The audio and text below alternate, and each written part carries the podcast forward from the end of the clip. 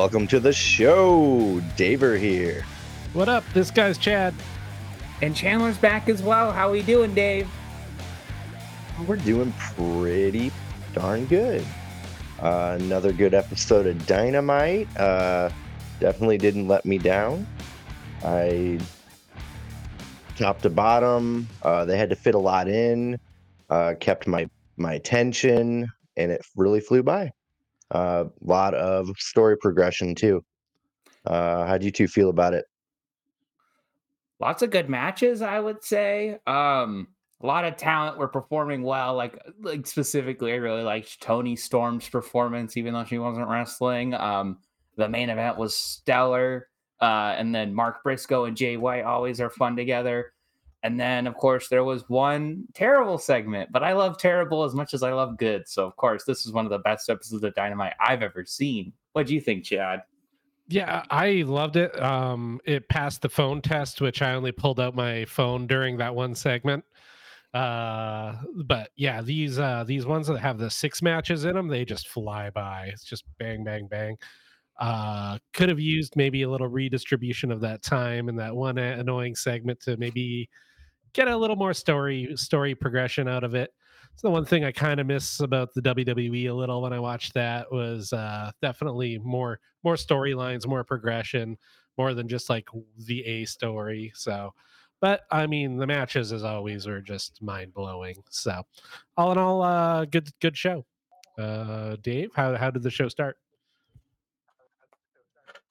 Well, we uh, were privileged enough to get Samoa Joe uh, coming out right off the bat. He says, Texans, my name is Samoa Joe. I have come here tonight looking for answers. Not a long time ago, I made a promise to one MJF that I would keep him whole until world's end where I would dismantle him personally and become your rightful AEW World Champion. But last week, I was made into a liar. Uh, then he goes on to accuse Adam Page of taking out MJF uh, because of the uh, specific brand of beer uh, shattered over MJF uh, and he noticed a lingering scent of Stetson and disappointment. Uh, yeah, he searched high and low, but the hangman was missing. Uh, Adam Page comes out, uh, looking pretty, uh, pretty mad. Uh, he wanted Samoa Joe to just come out and accuse him. Uh, Joe said, uh, he's not there to play who done it. He already made up his mind, and he's the executioner. Uh, out comes Roderick Strong with uh, Samoa, Joe. Samoa, Joe. he tells uh, Samoa Joe to listen listen to Hangman. Uh, he reminds every everyone that Hangman was his young boy in Ring of Honor. Um, says MJF is the devil, and uh, Adam Page ends up attacking Roderick Strong. Uh, Roddy gets out of the ring, comes back, attacks Hangman, and the match starts. Um, it's kind of cool. They uh, have history from Ring of Honor, uh, working together for a long time. They teamed together and they were against each other. Um, we get Hangman chopping Roderick Strong uh, with his shirt pulled over his head. Uh, crowd definitely into uh, Roderick Strong. We got the neck neck strong chants going on. Uh, Roderick Strong gives Adam Page a backbreaker for a two count, then uh, drives his knees into Adam Page's back over and over. Uh, man, Roderick Strong looks great. I'll tell you what. Uh, Roderick Strong does a backbreaker to Adam Page on the top turnbuckle. We get a real nice pop up power bomb to Roderick Strong for a two count. Hangman stares down a sign in the crowd. I don't know if you two noticed that. Uh, with a swerve on it, it said uh, "He who hung the hung uh, the hangman," and uh, yeah, really cool looking sign. Uh, Roderick Strong does a Tiger Driver to Hangman, uh, and then directly into a Boston Crab, also known as the Stronghold. Uh, the Kingdom try to get involved, but Hangman does a moonsault on them both on the outside. Uh, Hangman goes for a buckshot lariat, but Roderick Strong goes for the stronghold again. But then Hangman rolls up Roddy for a two count. Uh, then we end up getting a uh, dead eye to Roderick Strong from Hangman for the win. Uh, I feel like it ended a little abrupt. Uh, I don't know. Uh, kind of got that feeling. Uh, but nonetheless, I'm a big Roderick Strong fan now. I've been into Adam Page from day one of AEW. Uh, nothing but uh, good things to say for me about this match. Uh, how about you, Chandler? Oh yeah, I mean this whole kind of opening was pretty entertaining. Uh, I literally had in my note, it's been 20 seconds and there's Samoa Joe on my screen. You could start this off in a worse way, but the whole opening promo was great, and then Roderick Strong came out and he started explaining why MJF is the devil. And not gonna lie, every time someone brings up MJF being the devil, my brain kind of turns off because I'm like, there's no way. That's a stupid like Vince is the higher power kind of dumb angle. But the way Roderick was laying everything out, I was just kind of like, huh, you know what? And it, it's one of those words like, if this is just a red herring, that's cool. I'm fine with that. Um, and then the match, of course, was stellar. Uh, seeing Hangman Page and Roddy Strong, not a match I've ever seen before, but it was really good. Uh, but but what did I have in my notes? There was next strong chance, so that's getting over. How long until Roderick's is a baby face? And then they were chopping each other like crazy. Those were so loud and like the crowd was a very ooey crowd today where they weren't like cheering or like going crazy. They were just like ooh the whole time. So I I enjoyed it. Um and then Hangman winning was always kind of like what I thought was gonna happen, but it wasn't bad. Uh what did you think, Chad? Oh yeah, um, I found them getting from the from the the promo into the match kind of felt a little clunky. Uh, usually, I kind of like how they do that transition, but it just kind of felt off to me. Uh, but the match itself was good, not great. I feel like they had maybe a little bit of uh, chemistry um, issues. Uh, just uh, I, I I think maybe with some more reps, those two could just have a banger. Maybe they're holding some stuff back. Maybe they'll run it back at the pay per view or something. Um, but all in all, it was just it was a good way to you know get engaged and get into the opener. But uh, yeah, like it, I, I think it, it could have been better. And who knows? Maybe they, like I said, they're just holding holding stuff back. Uh, I don't know. What do you think about it, Dave? I'm totally into it. Uh, every time I see Roderick Strong wrestle now, I become a bigger fan. Uh, the Backbreaker King, man, he's you know aggressive, uh, violent, uh, and he can play mind games apparently too, which uh, you can uh, you know can't go wrong there.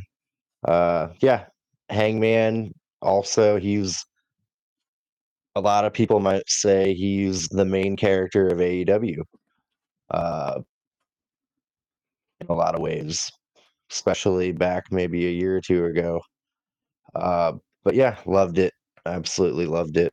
Hangman's been, I mean, he was um, awesome in the Swerve feud, but he's been awesome, especially since that full gear match. Like every time we've seen him, it's felt important, and he's not here to mess around and have fun or you know, do stuff with the elite, which I know is kind of like not around anymore, but it doesn't feel like it's elite nonsense. It's I'm here to get some stuff done, which I like that a lot. Yeah. Yeah. This iteration of him is with just the black clothes yeah. and the wet slicked back hair. Uh, it feels like a new chapter for him. Like or I don't know, an evolution from millennial cowboy to whatever kind of badass he just turned into. Because yeah, that's kind of um, very interesting to me. I'm interested to see uh, how it plays out. Yeah, yeah. Uh, time will tell. Um, but yeah, we'll uh, see a little bit more of Hangman later on. Uh, but next, we've got a Continental Classic Blue League match. Uh, one I was definitely looking forward to. Uh, they kind of added it late, right? Am I correct? Yeah, I had no idea about this until the show. So I'm not saying they didn't announce it beforehand, but they didn't announce it on Collision. I think they announced it on Twitter the day of. Probably. But yeah, uh, wow, I'm glad they did. Uh, we got Brody King uh, with a total of six points versus Andrade uh, with six points also. Uh, CJ Perry came out with, uh, or Andrade came out with CJ Perry uh, wearing a skin tight black jumpsuit. Uh, that's all I'll say about that. Uh, Andrade, uh, he's been doing this thing where he just gets in a brutal headlock from the get go. He did this with um, who did he wrestle last Bryan. in the classic? Bryan Danielson. Uh, D- Danielson. He got him in that headlock and had it on for like a minute, maybe two. And uh, he did the same thing. I really liked that. Got it locked in, a lot of pressure on the head. Uh, Brody King did a back body drop to Andrade, but he held on to the headlock. Uh, eventually, uh, they get up and they chop the living crap out of each other. Uh, just sweat flying, meat slapping, uh, loud. Uh, really got the crowd fired up. Uh, we got Andrade cross spotting Brody Lee for a one count. Brody Lee rolled out of the ring, but Andrade does a moonsault off the middle turnbuckle on the outside onto Brody King. Freaking work of art. Uh, Brody King chops Andrade off the top rope uh, onto the outside. More very loud chops. Uh, Brody King. Did I say Brody Lee at one point? I think so. I think yeah. Well, that's fine. Sorry, bud. Rest Uh, in peace, sir. Brody King. Yep, RIP.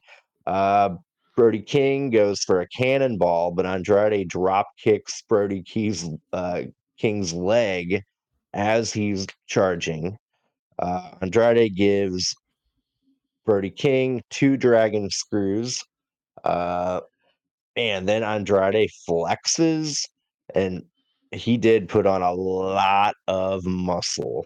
Uh, He's I'd huge. like to actually go back. Yeah, I'd like to go back and kind of maybe watch a match or two, like from each little era up until now. Like when he was a high flying luchador, I want to watch NXT and the progression. Even NXT, he wasn't that yoked. So this is No. probably in that off time between when he first came in AEW and he had that little fight with Guevara and then Collision. So it's in between all this that he got swole, but he looks fabulous. I never thought I'd be this into Andrade like back in WWE because I didn't know him from NXT, but looks like you want to throw in something, Chad.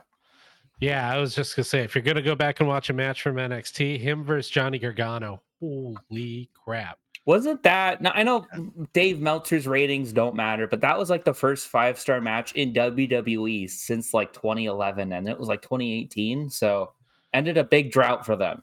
Oh yeah, not surprising. That's I mean that was right around the time where they were just having banger after banger on NXT. Like uh, a lot of them involved Gargano too. Him, his st- him, and uh, doing the DIY thing. They had that credible one with uh, uh, FTR. Yeah, lots of lots of good lots of good stuff to mine. But definitely, if you're going back, I recommend that one. Cool. I'll remember that. Um, after that, we get Andrade uh, body slams Brody King and does a split legged moonsault for a two count. Uh, crowd got fired up again.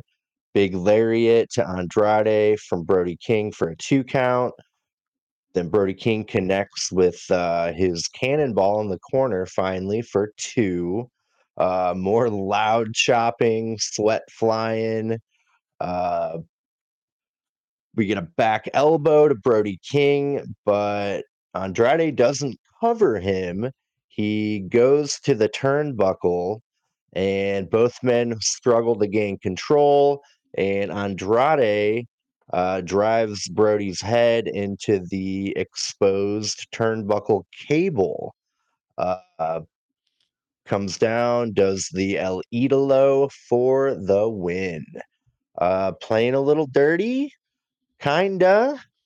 Uh, he, you know, with Danielson, he uh, also played a little dirty with that with that eye gouging and all that shenanigans. So I don't know how much uh, effort they're putting in his character if he's about to leave, but yeah, He's doing whatever it takes to win, which I kind of like Moxley too. So I kind of like that. Um, I really liked this match. I think like right after I watched it, I was like, why would Andrade win this? And now that I'm kind of thinking about this, I'm like, this entire tournament isn't just about the winner, it's about who the winner beats on their way.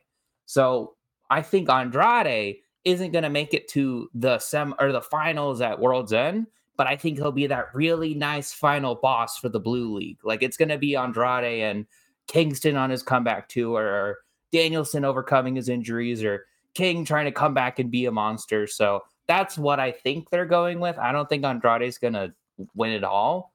So after that, and plus, it was a pretty unique way. I've never seen a DDT onto the cable of it and then him get the win. And my gosh, I mean, uh, like I said, the chops with the Roddy match were great. The chops in this match were great too. Just a lot of good chops all around. I had this like thought, this intrusive thought that I kind of just would like wish they did to like slightly tweak the CC overall. So I wanted to like see what you guys thought. So during the match, they mentioned something called the Royal Rampage. I don't know what that is. I assume it was a battle royale. Um, but what they should have done is they should have done like uh qualification matches to get into the Continental Classic because that would have been a whole month of TV. And you could have been like, all right, we're going to have a whole tournament on Ring of Honor, and one Ring of Honor person's getting into the CC, and that's Ring of Honor TV for a month. You could do, we're going to have a battle royal on Rampage. It's going to be the overlooked people, and maybe that's how Garcia would get in. And then you just have like, this is going to be a qualification match, qualification match, qualification match. Like, those stuff are cool. Like qualification matches. Sorry, I'm going to bring up WWE to get into the Rumble or Money in the Bank are good because they add drama into it. They've put in work to get there. Whereas with this, we found out two thirds of the participants on the day of. So I hopefully next year they plan it out a little bit more. And they're like, okay, we know it's getting to October. Maybe we have a few qualifying matches, but that all aside, great match, and I'm actually really glad Andrade won. What do you think, Chad? Yeah. So going into this tournament, I thought that uh, uh, Andrade would kind of occupy a similar space to as uh, Briscoe, which is you know the really good hand that uh, is probably going to win a couple of matches and you know be a challenge. I did not see him beating Brody King. That was a surprise. Uh, very good one. Uh, I'm kind of becoming a blue league stan. Uh, just because I think the the stories and how it's playing out is like super interesting. Um, man, uh, Andrade did this like fake the pump kick and then went into the spanning his spinning back fist. Wow, that was just beautiful. Uh, I'm sorry, uh, Jericho, but I think you need to retire your finisher. Uh, these two people do that move way better. One of them's a young buck. Yeah. One of them's a buck. Yeah, yeah. Actually, three now. Kingston too. Kingston's was pretty sweet too. Kingston's look whenever I see it, I'm always like, oh, that's a mean blow. Like I don't Yeah. want to take that. with with Jericho, it's like, meh, I'm a I'm a glaze you. Yeah. Uh, but yeah, no, it's wow. Uh, yeah, that could that that win took me out of left field. I was just like, oh yeah, yeah, like he's gonna kick out, then he like Brody King's gonna. Oh no, he lost. Damn. One thing I kind of wanted to bring up, and like this isn't me being negative, I just like something I remembered and wanted to know what you guys thought. When Andrade was first announced for it, it was announced that like CJ Perry got him into it and he was mad. And then CJ whispered something into his ear and that made him do it. So now he's doing so well. So now I'm like a little intrigued. Like, why is someone who didn't want to do this tournament in the first place doing so well? Like, what did she whisper into his ear? Please don't forget about that, Tony Khan. Please. I want to oh, know. Oh, I- I forgot about that. but like, don't like.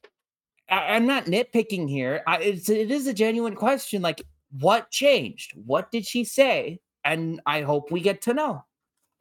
Ooh, good point. Hmm. Yeah, true.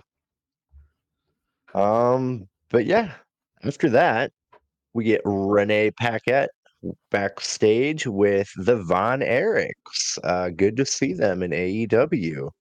Oh, Chandler. Okay, It was okay. a letdown. I don't. That's not about the Von Erichs. That was about the segment. I, we were talking too much about it. We were hyped up too much. But what, what, what did what happened? What happened? Okay. Uh, you know, they're glad to be there, blah, blah, blah. Orange Cassidy walks up. Uh, he asks them to team up with him on Rampage.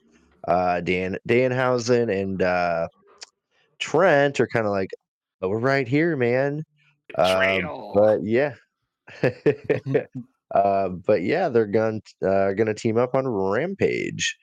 Um, yeah, what do you think about it, Chandler? we were talking about Christian coming out and just staring at them, and we would have we would have had content for weeks. But this is just, oh hey, we're gonna be on Rampage. Like, is OC just the king of Rampage now? Is that what it is? So I don't know. It's just I think we just got ourselves too hyped up for it, but it wasn't bad. It was just like, oh hey, we're the Von Erichs. Oh hey, we're gonna team up with them. And then I did like how Orange Cassidy was like, but it's Texas. And then Dan Danhausen and Trent were like, oh, okay, that's fine. Like we get it, we get it. So it wasn't bad. It was just not what I wanted.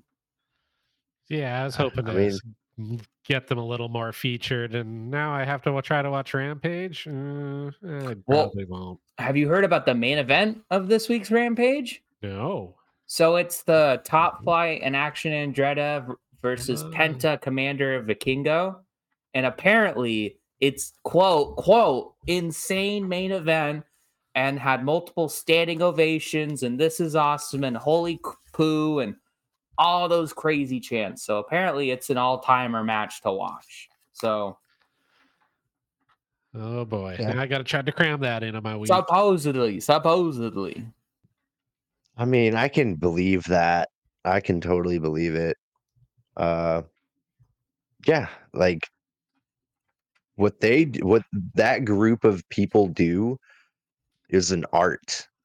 Uh they're there to perform and make the crowd do what you say they did. Uh yeah, cool. I'll have to check that out. Uh remember Chad the days when like you'd hear about like an main event on Dark was like that. We're like, all right, yeah. we gotta check it out. uh, cool. Uh, but yeah, after that, uh, mm, we get a Jericho and Kenny segment. Best of the year, best promo since Suffer and Suck, Succotash. What do I tell you? What do I tell you? Yeah. Okay, we get Jericho and Kenny come out to the ring. Jericho calls out Ricky and Big Bill. Uh, they ask Kenny Omega if he trusts Jericho. Kenny says, of course he doesn't trust Jericho. Uh, Jericho or Kenny brings up the firm and uh, says no one remembers it, uh, calls them flaccid and soft. Um, Kenny challenge challenges them for World's End. Uh, accidentally says Winnipeg Jets instead of Golden Jets. Uh, Ricky reminds Chris that he beat him twice. Jericho tries to come up with clever nicknames for their tag team. Oh, did he? Uh, oh my god, the names were so bad. Big Billy Starks. what? You don't oh. think they're gonna come out as Big Billy Starks next week? Uh, Jericho calls Ricky a better dressed, less charismatic Enzo Amore. This is where things devolved. Uh, um, even Ricky Starks had to kind of like pull it back together at that point. Uh, he came back with a fiery, real promo, a good comeback, so much better than what we just heard from the old Winnipeg guys. Chad, sorry, man. uh, yeah, Kenny and Jericho's part of this was bad. Uh, please, no more. Let them lose. Get them out of here. I need- well, the, the I need Winnipeg Jets, I mean the Golden Jets are gonna win the titles. So what are you talking about? Chris Jericho. I Not mean anymore. Chris Jericho and Kenny Omega. They'll win. Did you say crust? Yeah, because that's what Kenny said. He was like, I wouldn't trust. I I wouldn't trust. Chris- Like I Crust Jericho. I was writing this down. I have like half a page about this in my notes. I was eating this shit up so much. The fact that he was like, I don't trust Jericho. Well, why don't why do you team with him? Like, what? That makes Yeah. no sense. And then Jericho is like, You call me a clout vampire. If I were a clout vampire, I'd latch my wagon on someone with more cred than you, Ricky Starks. And I was like, That's what you're doing no, no, no. right now. He he said I would suck my fangs into someone. That doesn't even make sense. But it, but anyways, he was saying he would pick someone more big, like bigger than Ricky Starks, and he did. That's why he's with Kenny Omega right now. So I was just like, why would you say that? So I wrote down like sometimes scripts are good. Like I hate being the guy who's coming in here and saying Vince McMahon was right sometimes, but guess what? He's right sometimes because you can't just have these guys go out there and call it from the hip because you get segments like that. And then when he was like Big Billy Starks, and I was like, so Billy Starks is a joke now? I'm, she's probably going to main event the Ring of Honor pay per view, and your half of your main event is a joke and a bad one at that. And I loved it. I loved it. And then so Kenny um, Kenny referenced Enzo and Cass from WWE. And then Jericho oh, referenced yeah. it like two minutes later. So it's like, why are you both doing the same references? Oh, am I like Yeah. and so I, I was trying to be like kind to this, and I was like, where is this? Like, maybe I'm being baited here. Maybe Chris is gonna turn on Kenny. Then I was like, well, I don't want a Kenny Chris feud. I think the only way, the only way you could get out of this with me liking it is you have Kenny like in the match with the for the tag titles. Kenny just turns on Chris and like kills him, like like makes it uncomfortable. Like not like kills him, but like in kayfabe injures him and sends him away for a while, and we get new evil Kenny, like something like that. I don't know. Like I'm just spitballing here because I think it's just going to be Chris Jericho pins Ricky Starks for the title, and I don't really want that. What do you think, Chad? Uh, okay, so you've got Kenny by God Omega, Chris freaking Jericho, Ricky, even Bill. All dudes have been amazing on the mic recently. And this is what we got. Like, you guys are trying to talk me into spending $50 for a pay per view that I should want to watch. I don't give a shit about this. Uh, sorry, just the Bucks should have beat them. They should have disbanded they they originally their mission statement was we're here for Callis, we're not here for the titles, and then we're gonna go our separate ways. And now here we are a couple months later. but they just teamed so well together. Didn't you feel the chemistry when they were talking over each other awkwardly? And then how about Kenny Omega's end where he was like, adieu, adieu, Uh, mwah, yeah. mwah, mwah, bang, bang, bang, bang, bang, bang. And then he stopped for like 10 seconds. He's like, okay, you can play the music. And then the music starts, and Jericho's like, and round 10 on December 30th. Make sure. Oh my, like, I know you guys are bad, but I love garbage as much as I love good shit stuff. So I love this so much. Like, but we also we wouldn't have gotten Kenny the Kenny's dance though. That dance was dope. yeah, I don't know. I don't. I didn't even notice. I gotta go back and watch that. So you guys want to know the Oh. two main theories into why Kenny Omega was like that on Dynamite? Hit me. Yeah. Hit me. He was he's disinterested or he was high. So those are your two big theories. I could have been both. He's he's straight edge though. People were obviously joking about that one, but it's like he seemed fucking ba- flipping baked. Yeah, Uh, Yeah, 34 minutes in, maybe I think. he I don't know if you want to bleep that, but so I like our co-host today. right? Who They're Yeah. they're a better tag team than the Winnipeg. I mean Golden Jets. if you besmirch Winnipeg one more time, I have nothing wrong with Winnipeg. I just wish the See, people- Thorne's mad. I'm from Winnipeg and I actually besmirch it all the time. Yeah, I, I can't wait for next Whoa. week. I can't wait for next week. Uh, but yeah, everyone out there in YouTube world, uh, give us a comment. How did you feel about the Kenny Omega Chris Jericho uh, shenanigans promo? Uh, yeah, yeah. Do you think they uh, need to end that and you know? Oh, I got dogs growling. Ah. Ah. Uh, They're, yeah, they're, yeah, they're playing. they're mad about us besmirching the Golden Jets. Those are the two biggest Golden Jet fans out there. They are. They they've been to Canada so many times. You know what? I will I, uh, say, it, I loved, like, unironically loved the next segment. So what happened next?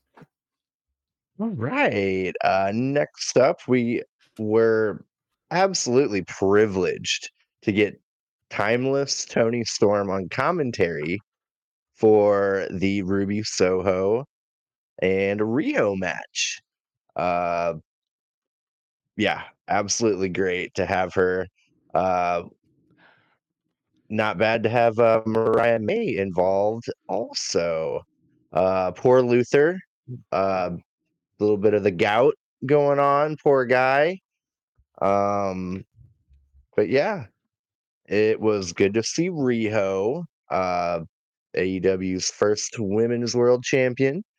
Uh, we get Riho stomping Ruby in the corner, but Ruby, uh, let's see, just got in position. Uh, we got the Saito suplex to Riho. Toni Storm, Toni Storm close ups were too good. Her awkward, funny black and white. Like what? Uh yeah, she's she's uh taking it to a new level now. Uh funny AF. Uh we get a really nice crucifix bomb to Ruby Soho for a two count. Then we get Ruby hitting no future for a two count. Uh Riho uh ends up pulling off a Northern Light suplex uh for two, then a dragon suplex, and Riho wins with the double knees to Ruby's face. Uh pretty uh quick match. Uh definitely not a uh banger uh in my mind, but yeah, the uh Riho really packs the punch for being uh so tiny. so uh yeah, I don't know. I kind of feel bad for Ruby Soho. She just doesn't win. She does on Rampage. Okay. All right. All Well, right. I, I'm sure she's got to win something. I saw her record; it was like thirty and something, and like thirty something to thirty something. So she's won a lot, just not on Dynamite or anywhere we see. Yeah. Okay. Yeah. But- um yeah, mediocre match. Uh Toni Storm actually made it uh so much better. Yeah, I was. Uh, this was my first Riho match, so I wanted to watch it and be like, "Oh, what's she about?" And then I just started writing down Toni Storm's commentary because I thought it was so funny. And then as they went to picture in picture, they were like, "Ah, we're not rolling. Let's mess around." And so Taz and her were just like chit chatting, and there was a bit where like Ruby was on top of uh Riho and was like punching her, and then Toni just goes round and pound. Kudos to the wrestling. Look at the wrestling. And then Taz is like, Toni, if I may, could you please give me a read on this? And she went, Of course. And then she just went, like, it's Sting. And then the, Taz was like, Wow, you've already got Tony out of a job. Like, it was so good. And then I loved how like they went back to the show and she just went, Mr. Khan, I'm ready for my close-up. And then it just panned in on her and zoomed. I was like, I like, what are they doing? I didn't know they could do this. So I again, and then like for the match itself, um, it was fine. I feel like every time I've seen a Ruby Soho match, it's been pretty bad. And this was the first time where I was like, you know what, it wasn't bad. So I think I have a bit of a better feeling than most, but I also get it was only eight minutes. Most of it was during the commercial break, but I wasn't really watching the match during the commercial break. I was laughing and writing notes about the commentary. So Toni Storm and Taz really saved this match for what it was. And I am looking forward to the match. What did you think, Chad? It's nice to see Riho back. I like the change up in gear. She definitely looks a little more serious now. Um, Yeah. I I uh, wrote, wrote I just wrote wrote down about Riho, tiny but fierce. Yeah, quote from one of my favorite books. Um, yeah, it was just like you said. The, the it it was good, but uh, definitely uh, uh, Toni there and commentary and the good vibes from all that was definitely kind of what uh, held held the whole whole segment together. Uh, Dave, what do you think? How about how uh Toni Storm swore up and down that it wasn't Ruby Soho That Was was because Ruby's she didn't hair- have green hair? Yeah, that was what I first wrote down. I was like, oh, this is going to be good. She's like, well, that's not Ruby Soho. Ruby Soho has green hair. And like Tony Schiavone was like, "Well, people can change their hair colors," and she was like, "No, no, no, no, no, no, no, no." So like, no, no, no, no. I, I get that some people want more serious stuff, and this is borderline goofy sometimes, but I think they're just like playing it straight, and Toni Storm is delivering it so well. I can't help but love this. I can't help it. Yeah, real good stuff. Um, after that, we get a Wardlow video package. He says, Since my return, I've been preparing for war physically, mentally, and emotionally. Uh, I left a path of pure mayhem behind me. Uh, he said he's destroying every single person in his way. Uh, like the Archangel Michael, he will bring the devil to his knees. MJF, your world is coming to an end. Um, yeah, totally part of the Devil Dumpling Gang. Uh, little later on in the show, I definitely picked him out of uh, some type of ruckus we'll get to. Uh, I did write down yeah, like what uh, are we doing here? Because I am on the train that MJF is injured, so he needs to lose his belt as soon as possible. But I I, I don't think that's gonna happen. Because if anything, they've added another person to the title picture with Hangman. So I don't know. This is one where like I feel like it's getting a little shaky, but we'll see. Let it play out. Um, Chandler's favorite line. let it play. I I've been doing that since April of this year. I'll be doing it for the rest of my life. Just keep letting it play out. True.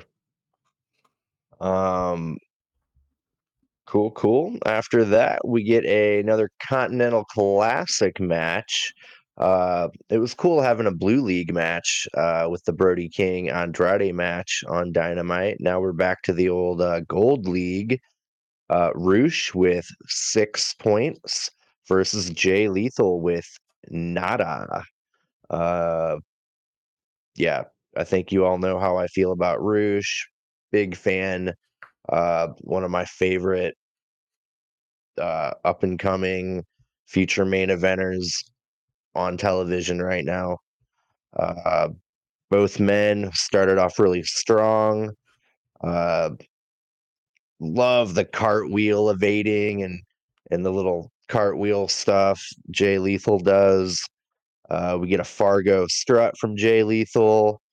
We get Rush slamming Jay Lethal in the barricades on the outside. We get some really loud chops to Jay Lethal, uh, back and forth. Uh, we get the patented uh, fake kick uh, or fake the bull's horns, kick in the face, and then the pose in the ring from Rush. Then we get a lethal combination. Uh, Jay Lethal goes for the figure four, but Rush rolls him up uh, with an inside cradle. Then we got Jay Lethal going for a lethal injection, but Rush gets him in a sleeper hold uh, slash chokehold. Uh, lethal ends up tapping. Uh, man, he looked dejected when he got up to the ramp. Uh, I think we might get a uh, uh, face turn out of this uh, tournament for Jay Lethal at this point from that. And uh, yeah, good good match. Uh, Rush definitely, I think, was meant to win that match. Uh, it went how it should. Uh, how do you feel about it, Chad? Oh yeah, like Rush is amazing. You know, Lethal's there is the pin eater. Uh, I don't know. Uh, is it gonna come down to uh, very last match for Lethal and Briscoe, the zero zero tie, to see uh, who who picks up some points? Yeah, Uh, they uh they discussed all of the matches for not only Collision but Dynamite too. So that next week is Briscoe Lethal. So Oh, it'll be who can get any points on the board.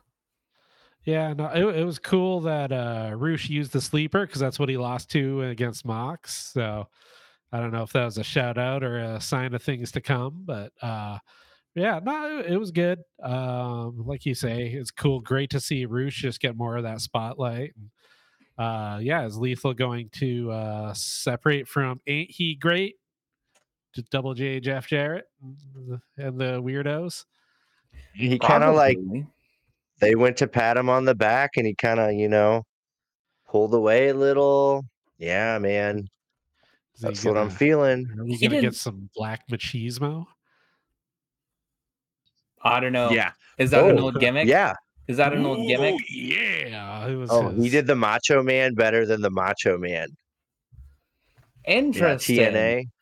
Oh, you yeah yeah. Please uh, YouTube some of that when you get it when you get a chance. That's Uh, funny. That was when I, Hulk, Hulk Hogan was in TNA, and and he's done interviews where he's like, "Yeah, like, it was like being in the room with him, brother." Like, yeah, he's so good. That is yeah, so you gotta funny. check it out. So And then you know about the woo off, right? I do. I know that he was like Ric Flair light for a bit. I know, and I've seen it where Ric Flair's like all red in the face. Like it's, I don't find it that funny, but it, it's like funny to laugh at. It's like it's just different time, different time. I want to say he- Chris. He, he does a interview with Chris Van Vliet where he uh, describes what led up to that moment, and that story is actually makes the woo off way more funny. I'll have to find that. Because yeah, he talks about you know he loves doing those Didn't impressions, and uh, he used to do a Ric Flair impression, and they all ended up at the, like the same get together, and then somebody's like, "Dude, come over here, do the thing," like for Ric Flair. So he does his Ric Flair impression for Ric Flair, and then whenever they ran into each other, Flair would always be like, "Hey, hey, get over here, do the thing." so that sort of that's kind of how it eventually snowballed into him doing the thing on TV. But so yeah, if you ever look that uh, story up, it's uh, pretty funny. Interesting. Now I I liked this match. I think it was the shortest of the Continental Classic so far. It was only like five minutes, but it was my favorite Jay Lethal match so far. I thought he looked good. And I mean, there's a point to this. Someone's got to take the pins. So at least if Jay Lethal is going to have a face turn and maybe go on to pick some wins and maybe get a Ring of Honor title, like, I'm not going to watch it, but good for him. He's going to change up his character for a bit. And it's, I like that where the tournament is kind of changing everyone, not mm. just Moxley and Swerve and Danielson and Andrade and the top four people in the show. It's like actually affecting everyone, which I think is really neat. Cool. They yeah, did. Do you guys want to know the matches for Collision and Dynamite? Yippers. Yeah. Okay. The Collision, Andrade versus Claudio. So kind of aping off of their confrontation last week. They're going to have a fight. And of course they have to. Kingston versus Garcia. So Eddie Kingston is just going to get some easy points probably. And then that leaves Brody King and Bryan Danielson. Ooh. After last week, that's going to be it. And Brody just lost. That's going to be a scary match. Danielson might die. And then uh, uh for for Dynamite, these are the last matches for at least like the Blue League, and then they'll get to the semis and all that. What's his chest going to look like at the end of that? I don't want to know. We have um so a lot of these are interesting because a lot of this, it's if this person wins, then it's completely flipped. Because a lot of people are like, "Oh, it's just going to be Swerve and uh, Mox," but it could not be. So we have Rush versus Swerve. If Rush beats Swerve, he's in the semifinals because he'll be tied in the nine points tiers, and he'll have win a win over Swerve. And then there's Lethal versus Briscoe, which is just the two losers try to get points, which is still interesting because that'll probably have Briscoe win, Lethal lose, and that'll go on to Lethal actually fully splitting from the crew. And then Mox versus White, where if Jay White wins, Mox is out and Jay White is in the. So hmm. I was long thinking like, oh, it's just going to be hmm. Mox and Swerve, and that kind of makes it uninteresting. But it could go either way yeah. for any of these four guys. So yeah, everybody, anybody has a good chance that like anybody can play spoiler to edit like Swerve or Mox. So that, that's pretty cool. Yeah, definitely nothing set in stone yet, which I like. You know, the ambiguity of it all is uh, what makes these tournaments fun. Uh, I'm so happy it's not single elimination. Like, I, I God, I hope they do this every year because this just this has been the most interesting AEW's been in quite some time for me. I think they said they are, so Hell that's yeah. a plus. I hope again, things to tweak this. I hope next year it's for a world title shot and not for belts. Yeah, and like you said, get more get more content out of it. Do more lead up. That was awesome. Uh, that was a great idea. Do some qualifiers, a battle royale. I get a, a tournament to get into the tournament. That was cool. I know that's like a lot, but you could just have like a couple matches on Dynamite. Yeah, what else? What else are you doing? It's it's easy content. Why not? Mm-hmm. It's good stories you can just pick 30 names out of a hat for a Royal Rumble. But if you see Cody Rhodes conquer uh, Brock Lesnar to get in, you're more interested in Cody Rhodes getting in. If you see Jon Moxley overcome Orange Cassidy, who just beat him at the pay per view to get into the tournament, that's pretty impressive. So, I don't know. Yeah, I'm into it. We need, we need to get uh, Chandler a job as a booker. No, I got I got it like I'm like Vince Russo. I just tell you guys the good ones. I have way more bad ideas. I mean, we could like start our own little promotion. Start small, like the wrestlers could be like hermit crabs. Ooh. Uh, you know what I mean? I, I, just don't think they'll want to do business, brother. I don't. I, don't, I think they'll work themselves into a shoot. It might. It might not work for them no, brother, brother. I'm not dropping my shell to that guy. I don't like the look of him. He doesn't have a tan, brother. he doesn't look like a hot dog, brother. Yes, sir. Uh, Speaking of hot dogs, this match was hot. What dog, happened next? Dog. Yeah. Uh, yeah, we've got a Continental Classic Gold League match. Uh, little rematch from uh, Portland back when uh, we were there live. Jay White versus Mark Briscoe. Uh, yeah, this match was definitely a couple levels better than the match we saw live. Uh, Mark Briscoe looked strong. We got a good, uh, real loud "Dem Boys" uh, chant uh, due to the uh, recent controversy, I'm sure. Um, Mark Briscoe gives a big boot right off the bat to Jay White. Uh, froggy bow to Jay White, but Jay White rolls out of the ring. Uh, Jay White gets tangled up in a bunch of wire, uh, pretty much on purpose to stall a little bit. Uh, Jay White dumps Mark Briscoe over the top rope. Briscoe lands awkwardly on the apron. Uh, we get some redneck kung fu. Uh, real nice elbow drop on the outside uh, on the floor from the ring apron on Jay White. Uh, Joe uh, Mark Briscoe hits a razor's edge uh, for a two count. Uh, goes for a J driller. The story of the freaking tournament, man. Going for that J driller.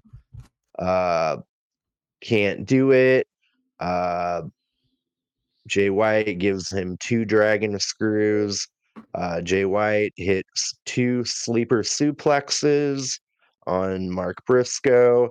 Uh, Jay White goes for a Blade Runner, but Briscoe reverses for a suplex. We get a froggy bow from Mark Briscoe, but Jay White puts up his knees.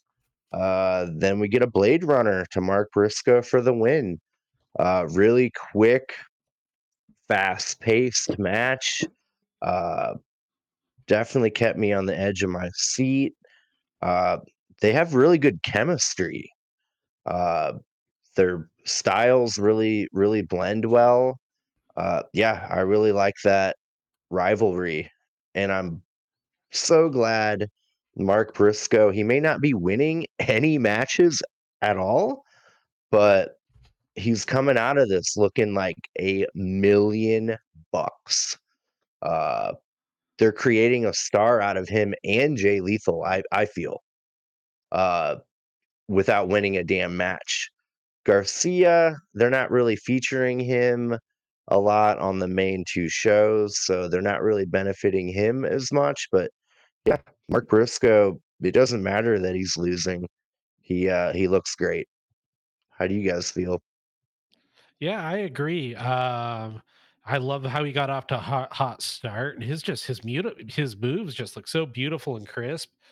Uh, I love it when he goes into kung fu mode. That that shit's just great, especially the sounds he makes while he does it. Uh, and and it's like you said, it's the perfect complement to Jay White's style because he's just got these. Briscoe has this great offense, and then it's like the perfect offense for Jay White to come up with some of his counters because he's such a good counter wrestler. Uh, yeah, that's uh, that's another one where I think they could probably mine a few more matches out of it too. Uh, but yeah, no, it was a good quick match, and it was. Uh, I could probably go back and watch it again. It was really good. What do you think, Chandler? Yeah, I didn't write that many notes for this match because I was just kind of enjoying it. But I feel like my thoughts is that Jay White and Mark Briscoe are really good archetypes of wrestler, and that's not a bad thing. But Mark Briscoe is your perfect everyman. I'm gonna do my best and kick your ass and win. And unfortunately, he hasn't won in the Continental Classic, but it's not. He's still coming close in every single one of these. He was as close to beating Moxley as he was to Swerve, as he was to White, as he was to Rush. So and those are all four top guys or up and coming top guys, whatever you want to look at it. So I think he's looked great in this. And then Jay White's your typical conniving heel, but he's so damn good at it. So I, I've come away from this loving both of these two guys even more. So I'm I'm looking forward to it. I kind of hope Jay White sneaks out a spoiler in the next week. I hope he beats Mox. Who knows? But I think they're going to keep up that spoilers mock story of winning all five matches because I think he's going to be the same thing as Andrade for the Gold League. But we'll get to that with the next match. And then I guess if I had to have anything about that match, um, I really liked why it's like so small. White slipping out of the J driller, like Claudio getting out of Kingston's power bombs. Like he's like, I know this will beat me if I get into this, so I'm gonna do everything I can to not just not get into this move. So it's simple, but I liked it. Yeah. So Chandler, you uh definitely came came around on Jay White, huh? Oh, I've been I've been a Jay White apologist since this tournament started. I've been I like Yeah. I think I said that the feud sucked, and I don't like stories where they take the belt because it reminds me of the story they did right up to WrestleMania 31 for the Intercontinental title belt. And that was so bad because it was comedy R-Truth, Stardust, which I'm the only human being alive who liked that gimmick while it was airing. So don't don't take any like it was Stardust. You had Yeah. wacky Dean Ambrose, not Jon Moxley. You had Daniel Bryan, who was still good, but not really like like he wasn't where he was a year prior. And the whole story going into that ladder match at 31 was, oh, Teehee people are stealing the belt, which you know, I just saw them doing that, and I was like, this is for your world title. So as soon as they got past that, and Jay White's just able to wrestle, it's been great. I also don't think I like Juice Robinson, so not seeing him has helped Jay White a lot. But I do miss the Gunns. I'd love to see them again. Oh, Yeah. Just putting that in even their little squash matches and promo at the end every time, it was like, yeah, this is fun. They're fun heels. I liked them. So I hope they come back somewhat soon. Yeah, I started to grow on the Gunns around the time they uh, kind of buried FTR and had their funeral and stuff. I was like, oh, these guys have some charisma, which uh, I think should go back and watch that segment. I'd probably be pretty surprised. I think they're uh, a lot more swole now. You that that wasn't that long ago. Yeah. Um, cool. Yeah. After this, we get a really well put together video package, um, hyping up FTR and Mark Briscoe teaming up uh, against the BCC at Ring of Honor uh, Final Battle. Kind of a weird little thing happening. Uh, It seems why like a, or whatever. a Jay Briscoe tribute match. Yeah. That's that's kind of the angle I was getting because it's FTR and Briscoe, and they're like respected rivals, and they're teaming up to go against the BCC, who I don't know, they're enough of a bad guy to go against. So I'm I'm not gonna watch it, but cool if that's the the uh, Jay White tribute match. Let Mark pin Claudio, but I think that's not gonna hurt anyone. right? Yeah, I liked I liked all the footage from the dog collar match in the promo too. Was- that was a heck of a match. Uh, cool. Yeah, well put together package. Uh, should be uh cool to figure out who uh who wins that one. Uh, Continental Classic, Gold League match, uh, main event of the night. Uh, Swerve Strickland coming into it, coming to coming into it with nine points, and Jon Moxley also with nine. Uh, wow, definitely a uh we can do a couple of these per episode a holy shit moment. Uh swerve was just so nonchalant coming to the ring. Uh didn't look intimidated or worried. Uh i think that really helped uh we got some really good mat wrestling uh to start uh both guys looking really talented uh we get uh Swerve doing a DDT to Moxley um off the corner for two. We get a stalling pile driver to Swerve for a two count. Moxley traps Swerve's leg in the apron and uh, racks him in the balls with the uh, apron skirt. Uh, we get a Gotch style pile driver to swerve uh, for two count. It looked really, really nice. Uh, we get swerve uh, giving Moxley the old elbow shots, which I thought was pretty cool. Swerve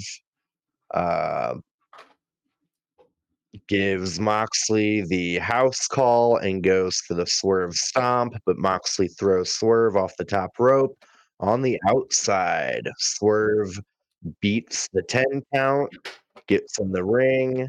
Uh, we get Moxley getting an armbar onto Swerve. Uh, Swerve was able to make it to the ropes. Uh, we get a Swerve stomp to Moxley while Moxley was sitting in a chair. Uh, then we get Swerve uh, stomp to Moxley in the ring for 2.999. I thought that was it. Uh, and I uh, am very upset to say that Moxley rolled up Swerve for the win. I thought it was uh, BS. Uh, his damn shoulder was up. Uh, but I uh, thought about it a little bit. It'll make the rematch when they both make it to the finals a hundred times better. Yeah. So Not that this is this is coming from a, a Cody Rhodes fan. So I've been coping for months now. Months of my life I've been coping. But I think that was their intention. I I think they're trying to go with Moxley couldn't beat Swerve clean. He got screwed, and that protects Swerve in a way. Because you could say, oh, why didn't he get out? You could be like, oh, well, he had his shoulder up. He didn't think that he'd get counted. So, and they're leading to this Moxley, I'm going to win by any means. And so I think we're going to get to this finals, and they're just setting up Moxley as like whoever beats him, maybe Swerve probably will be a star. So I'll agree with you, Dave. I was really mad in the moment because I really loved this match. I thought it was phenomenal, but mm-hmm. that little bit was pretty dumb. But I, at this point, I do think it was intentional because they had like two minutes straight of swerves. Like, mm-hmm. I what is this? I just got screwed. Like he looked like he just got screwed. So I think that mm-hmm. was the point. But the match Yeah. itself, it felt big time. Like not and it, this is where I was like, okay, okay, okay. I, I can hear you. Okay, I just didn't know. Okay, this is where I was like, this tournament is the best thing AEW has done since I started watching, even with all the nitpicks I have, even all the ways we think we can improve it. They've done such a good job telling these stories. That's why I was like, you know what? If they've been so good up until now, I'm going to give them a few more weeks to let this play out. I really, so I, I, I'm fine with it for now. But what did you Dude, think, this Chad? Oh, uh, real quick, this stuff is so good. I don't care about MJF or the devil crap. I just don't care. The tournament is that damn good. we're not we're not done with this episode. We still got to talk about some devil crap. But Yeah. Crimea River. What did you think, Chad? Yeah, so um I thought for me um Swerve off the back of that amazing match with Hangman, he thought he was probably going to come out and out violence Mox. And I think Mox switched it up on him a little too. You see like he went he went for like BJJ, mat based stuff. Um I think he was afraid to go toe to toe with him. Uh and Taz highlighting what Mox was doing with like the the jujitsu and the judo and stuff. Uh, that was just making it for me. Just like Taz, just I don't know, he gave, brought so much authenticity to that. So I I don't know. I kind of felt like um, Mox was kind of ducking Swerve, or at least changing up his thing. Uh, but at the end of the day, it was just like it was a really cool clash of styles. Um, I think it was very intentional and it was a really cool story of like who could impose their will on the other one and then at the end i just i think mox didn't think he had it so he had to switch it up and go for the roll up um and yeah when i think when we get that rematch it's going to be a, uh, interesting and different story Yeah. uh but yeah what do you think dave Man. Uh, yeah. Again, really heated in the moment, but I took time to think about the big picture. You know, now that we're doing the podcast, you know, this new lens we have to look at everything through. It I took a little time and the rematch will be so much sweeter uh where Swerve will actually uh, get the job done. Um yeah, loved it. The whole tournament. Can't wait for it next year. Everything about it. Every participant is going to leave the tournament elevated in their their own personal way. So, yeah, nothing I but good things. I would say one singular wrestler may not come out of this elevated, and it's not their fault. I don't think Claudio is going to change at all. I think he's still going to be Claudio, and that's not his fault. I think you just can't dramatically change everyone. That being said, and I've been saying this for a while, still haven't seen the Danielson Claudio match, and that No, might that's gonna be a banger. other than Swerve and Mox, that's the match I'm most looking forward to. So I, I Uh, keep on putting that Are in you there. guys gonna wince as much as I am the second yeah. uh, Danielson takes takes the uh, uppercut to right to the eye? Okay, so let's. I I think his last match will be against Claudio. So that his last two matches are King and Claudio. Ugh, ugh. Yeah, just his eye just bleeding while he's uh, in the big swing, just blood squirting all. Never mind. Now I want that. I want that so bad. Just Gallagher the first row there. Yeah. Well, that's mm, enough Continental Classic because they went into overrun, but not for the draw. What happened next, Dave? Oh my golly. Okay, we cut to Hangman Page getting jumped by the Devil Dumpling Gang. Uh he puts up a good fight, but they get the best of him. Uh we find out the devil sitting in the car, he gets out, he gives them the signal to slam Hangman Page on the windshield made of real glass. Cry me a Um, river. And yeah, that was the end of the episode. We got clearly Wardlow as one of the men. Gotta be Matt Taven and Mike Bennett. Mike Bennett. They're clearly two of them. I can't identify the fourth goon. And the devil is not the same person. So I heard a theory today. You want to hear it? Oh, yeah. It's- Yeah, Adam Cole and MJF. They're doing a scream because there's two killers in Scream, two devils, which I still don't care. Like any name that's been thrown out, I still don't care. Like You you had Chad with Scream. I know you, Chad. yeah. He that loves you love I that movie. the- I love those movies. I've only seen the first one. It's pretty good, but it's it's probably the only way you could do MJF and Adam Cole and have it be somewhat interesting as the Devils. Like, oh, they're a super heel tag team, but also they're both injured guys. I keep on having to say that, which puts all like people are getting into this story, and I get why they're getting into this story, but the main center of it is injured. So, like, what's that gonna look like? I don't want to see an injured person wrestle. Ooh, spooky.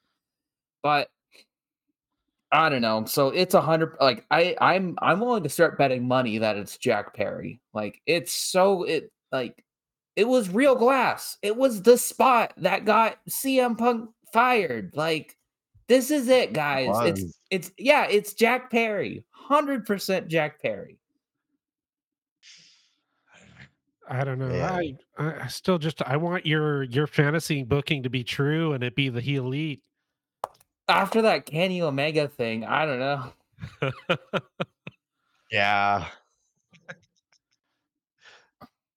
I don't I I don't know. I'm I'm ready for a reveal. And if anything, they took away a possible name. And it's not like anyone thought it was gonna be Adam Page, but it was like, oh, okay, that's like an interesting thought. Like, what if?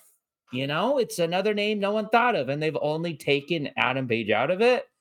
So, and I also, I mean, I never seriously entertained the elite theory, but it's also not the elite theory because why would they just turn on Adam Page for seemingly no reason and beat him up and throw him through a car? Didn't he abandon them in that trios match? I don't know. I don't know what they think. I don't care. Ah. I, I think I'm with you, Dave. I'm only in it for these classic matches because they're so good. And there's some other good stuff on the show. Like I'm really into Toni Storm right now, but it is these Continental Classic matches that make me excited for the next Dynamite and Collision and make me want to watch them. I almost watched Rampage for the Garcia and Danielson match, and the only reason I couldn't is because I couldn't log into my account the one time I had time to watch Rampage. So, oh. But I mean, you know, this it's making me want to watch shows I've never watched, which is a good thing. Yeah. Yeah, they're they're definitely onto something with the tournament. They they really needed, you know, something like that to get people involved. Um yeah, I, I really don't care about anything going on with the tournament right now. And uh Yeah, I you think know, I I want to be. Oh, sorry. Yeah, I think coming out Oh, of this uh, tournament, they definitely need to work on their like storytelling and multiple storylines and such. Because uh, beyond good wrestling, it is actually getting harder to kind of keep my attention on the show. Like, there's just definitely not enough emotional investment or stakes. Because it's, it's funny when uh, AEW first came out, I was like, "This wrestling is amazing," and I've almost become numb to it now. Like, great wrestling is kind of just what they do, and it takes like Swerve Hangman to really catch my attention now, which is kind of a weird problem to have. It's a good problem to have, but yeah, just give me a little little bit of storyline here from here. WWE it up a little. I mean, I think that's why I like the Toni Storm stuff so much because it's such a distinct character that it's it's not taking away from the matches, it's adding something different. I'm not gonna watch a five star match with Toni Storm, but I'm gonna watch like a four and a quarter really funny match with Toni Storm, which is different and what I would want. So we'll see. Yeah. We want to get into highs and lows, or is there anything else we want to add about the the night? Yeah, I uh yeah, I think I've said all I got. Uh overall good episode. Tournament, yay. Devil, boo.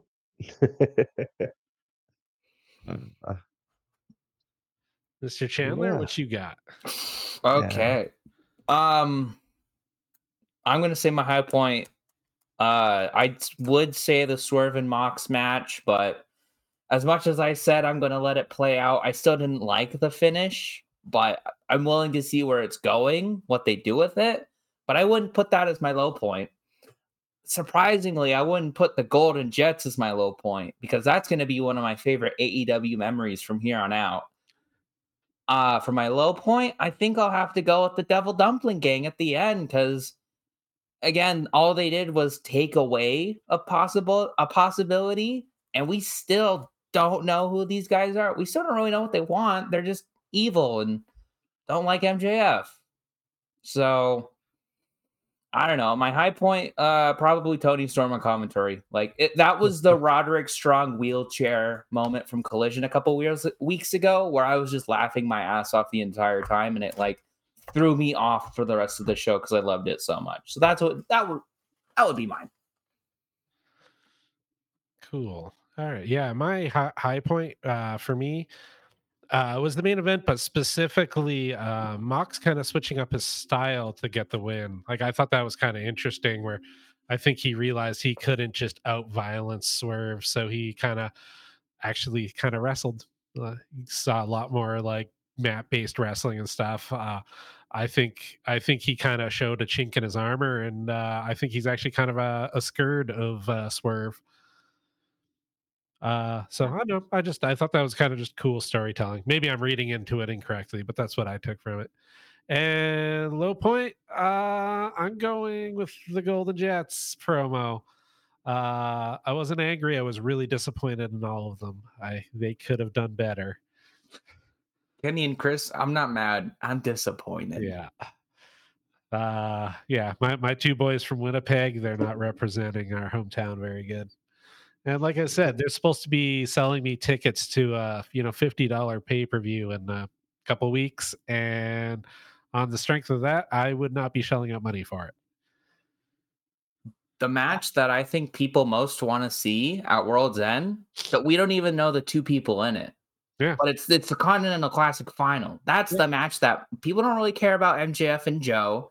People don't care about the tag team match. And those are only three matches we have so far. Yeah. Pro- probably Riho and Toni. Or is that And happening prob- earlier? Probably Abadon and Julia. Oh yeah, yeah. Ooh, or we're gonna get two matches on a pay per view again. I think so. We have two full time women's champions. Why the hell not? Yeah. How about you, Dave? Trios. Let's see. Where have the acclaimed Um, been? Uh, Glass dead. I don't know. Yeah, real glass. You never Maybe know. they're the devil dumpling gang. Maybe they threw themselves through the glass. Scissor me, daddy know. devil. Now I hate that idea. Only now do I hate that. Um, a high point for the night. I think I actually enjoyed uh Mark Briscoe specifically. Um I'm really liking between him and Rush, uh both I love them both, but yeah, Mark Briscoe, I want him to uh put a rocket on him and to the moon. I think he could probably hold that TNT title or the Continental, no, what is International. it called? The international title. I think he could uh, rock that pretty well and be believable, especially now after like what we talked about. He came close to beating Moxley, Swerve, Rush. Uh, yeah, definitely a future main eventer. And my low point, um, yeah, I got to give it to uh, uh, Big Billy Starks. uh, Jericho, Kenny, yeah, they uh, they didn't really uh, knock it out of the park. I hope they have a this promo that good next week. You could tell. Could you get the feeling that they both knew in the moment how terrible they were doing? I think everyone did. I don't know how you could be out there. Every- Everyone Ricky in even the pointed room- it out after one point. He just stopped and went, "Well, that fell flat." and then Kenny was like, like, "Yeah, dude." yeah, yeah, dude, I, yeah, so bad. like I said, like I'm fascinated. I just I haven't watched back anything we've talked about, like not even the full gear death match, which is now one of my favorite matches of all time. I want to watch that promo again. That was so funny. Uh I those silly guys. Those silly guys. Yeah.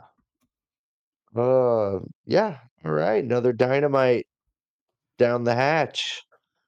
Um, do we have any tantalizing uh professional wrestling news that we've come across? There's it was a couple weeks ago, but there's Okada's free agency in 2024 because um nothing's been said, but it's been a lot of he probably won't sign with New Japan. So what are we thinking, boys? WWE or AEW or New Japan or TNA? Um, I mean, I feel AEW could be a uh, potential winner due to the fact that there he could probably, you know, wrestle anywhere. He could make that a stipulation in the contract. Uh, WWE would never let him do that. Um, They're being a lot more lenient these days with their part-time uh deals. Yeah, so with like but they Logan haven't. Yeah, You could ha- you could have him on like a Logan Paul or Brock Lesnar type deal where uh, Lesnar's been gone since SummerSlam. You could do the same Would- thing with Okada. would they let Logan Paul go to New Japan? They let No. Shinsuke Nakamura. Yeah, that was that's for the uh, Great Muta, right? The It was for his retirement tour, but still, that would have never happened in Vince's age. I think Triple H is a is a smart businessman, but there are like problems with him going to WWE. The biggest one is that he's married to like an actual Japanese celebrity. Like a I don't know her because I don't know that many Japanese celebrities, but I'm taking people's word for it. She's like a big time Japanese actress. So, and she obviously lives in Japan and needs to stay in Japan for her work. So that's going to be a big reason why he would maybe stick with AEW. So he could just come out for couple months at a time, work a feud or so, and then go back for a bit, or come back. But I, I think it's interesting just in general that he's going to be a free agent or he might be. And where would he go?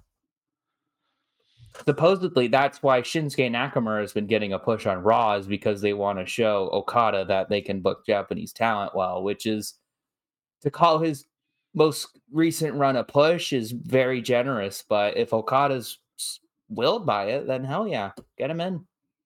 Cool. Yeah.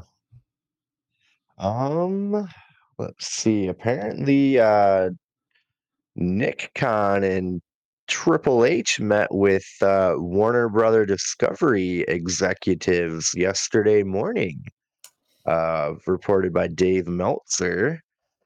Um, yeah, some things could be getting weird in the uh, you know who TV opened that deal. door for them, right? Because talks were dead.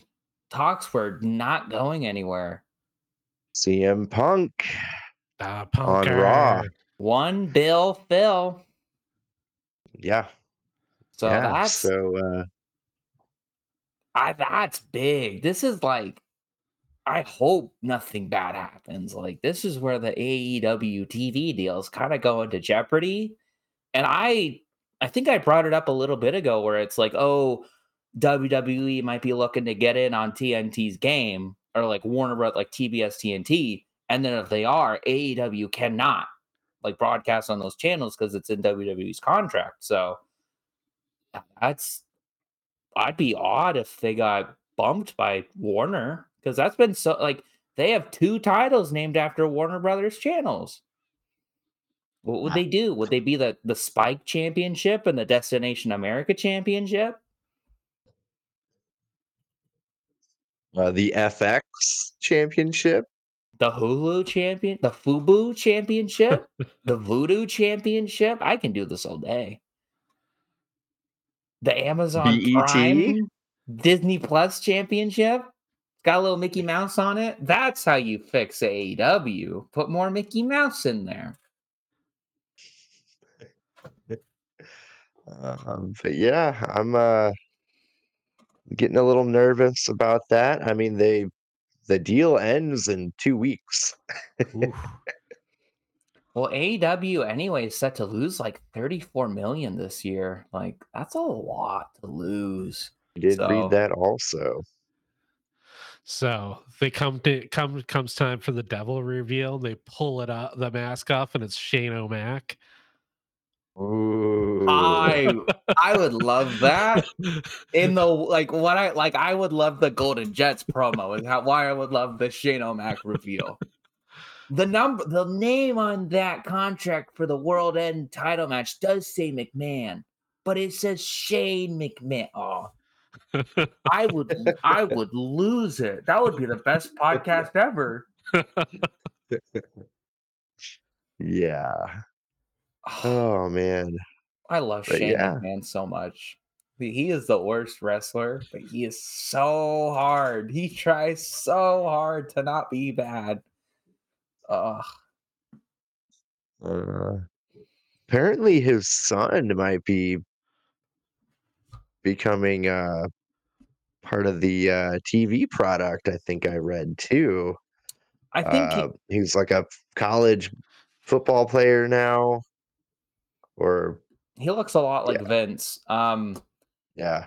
I don't. I I remember seeing something about that. I can't remember exactly, but I think it was a bit of an arrogant thing where he was like, "I just want to come in. It's my family's product. I just want to come in and start doing shit." So Yeah. Um, I don't know how valid that is because now WWE is partly owned by TKO, and TKO sounds like they're going to do a lot of big changes to WWE. Like they're already cutting back on house shows. Uh, they want to start putting advertisements in the ring, like on the mat, Ooh. which I'm there. Like, uh, I well, this is like one of those things where, huh? Maybe Vince McMahon was right.